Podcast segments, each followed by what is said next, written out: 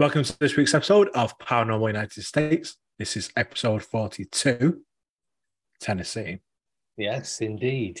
So, Tennessee, famous for, for many things, um, and something not more famous than one of the most haunted places in America. Another one. Another one, yeah.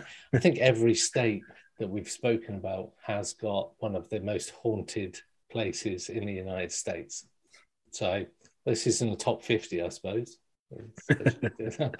um, so there are many ghosts and haunting tales in American history, but none of them are more documented and evident as the one I'm going to talk to you about today. Uh, human interactions with this particular spirit entity date back to 1817. So, what I'm going to talk about today is something that some people may know, may not have heard of before, called the Bell Witch.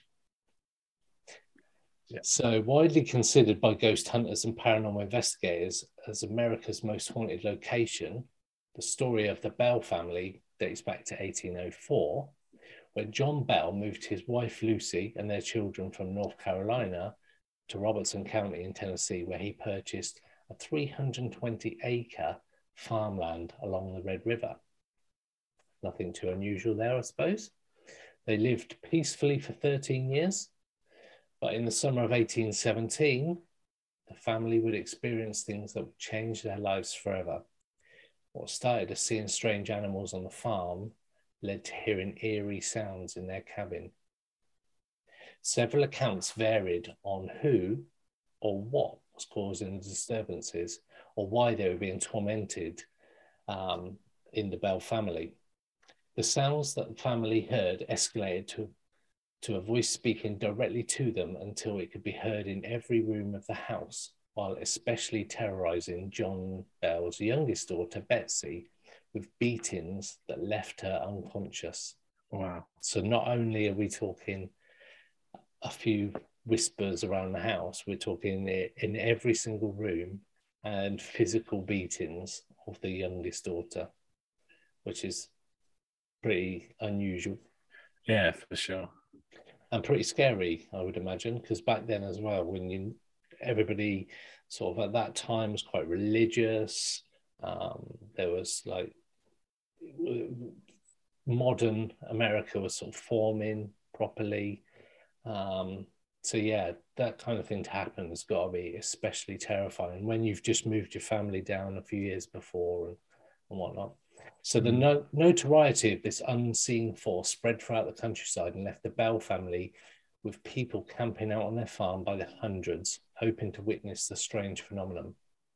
The Bell Witch, as it became known, vowed to kill John Bell and subsequently took credit for his death three years later on December the 20th, 1820, when a vial was found next to his deathbed with a strange liquid inside. John Bell's hmm. death was attributed to the Bell Witch, making Tennessee the only state to recognize a person's death due to the supernatural, which is wow. quite a cool cool yeah. thing to happen. The Bell Witch was also known for her accurate predictions of the future and her vows to John Bell's children of her return in future years. So, rewinding back to to part of the story, um, it's alleged that a lady by the name of Kate, that the, the Bell Witch was formerly known as, was a lady on a neighbouring piece of farmland, and she got into a bit of a dispute with John. And on her deathbed, she vowed to basically come back and, and kill John and his family. So nothing happened for several years. Then, boom, she's back with vengeance. Um, wow. Yeah. So it was then that she would say she was going to return and about 110 years later was when she was next uh, sort of seen back in sort of the modern day, as it were. So around 1937. So it's a bit of a, an eerie, eerie sort of story. Mm. Ghost Adventures. I've also done an episode on the Bell Witch. And the entity who would be called the Bell Witch was described as having supernatural powers, including invisibility, clairvoyance, and telekinesis. And it's no wonder the bells felt, felt haunted. The Bell property is, as you'll see, hauntingly beautiful. So I don't know if I don't know if the the Bell Witch and the the things sound familiar at all. I don't know. I mean, I've heard of that one. it does have some similar vibes to Skinwalker with like strange creatures being seen, noises, mm. things happening. Obviously, poltergeist activity at Skinwalker yep. as well. It's yeah.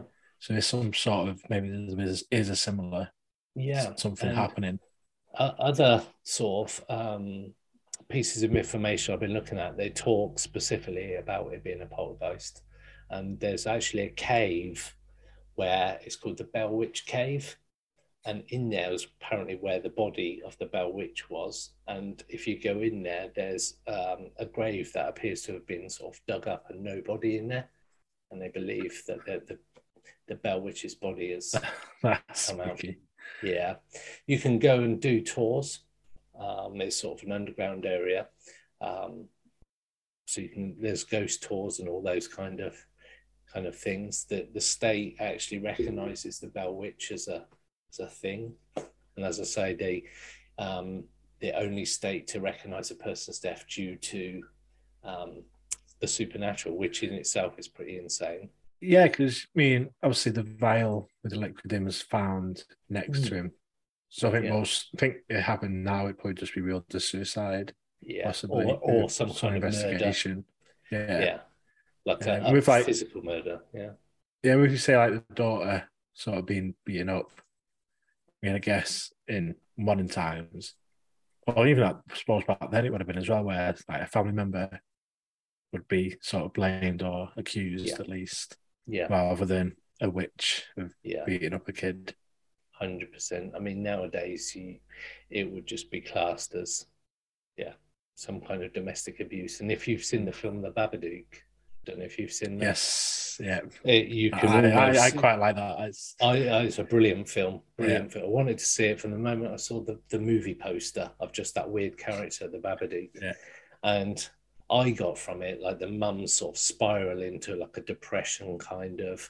The mum's losing her mind a little bit, and mm. she's terrorizing the kid, and you can kind of see that that could be attributed in this this case as well. But it's convenient to to blame an entity and and whatnot. Um, and I don't know if if the legend of the Bell Witch sounds familiar. Uh, it's because it is wildly famous. Do you remember the Blair Witch Project? Yeah. It was inspired by the legends surrounding the Bell Witch. Um, and they do talk, I think, in the film about the Bell Witch. They, they go and interview people about the Bell Witch. Um, and this is where the inspiration for the, the sort of film came along. That's probably why I've heard it. Yeah, I love I love the Blair Witch. It's still I still I mean I still find it hard to watch. It is still a lot of people say oh cinema. it's crap and stuff, but it is mm. even watching it today. It still creeps it, me out. It definitely holds up. The fact that it was just kind of one of the big found footage films. Um, a, a, believable one where you're in the woods and you camp and you can hear things and all this weird yeah. stuff happens. Um, yeah, I, I, and the ending for me was that was the icing on the cake. I do love that film. So yeah, this this is the Bell Witch. It's just a quick view of the things that have been happening in Tennessee's most haunted location, and that's episode forty-two, Tennessee.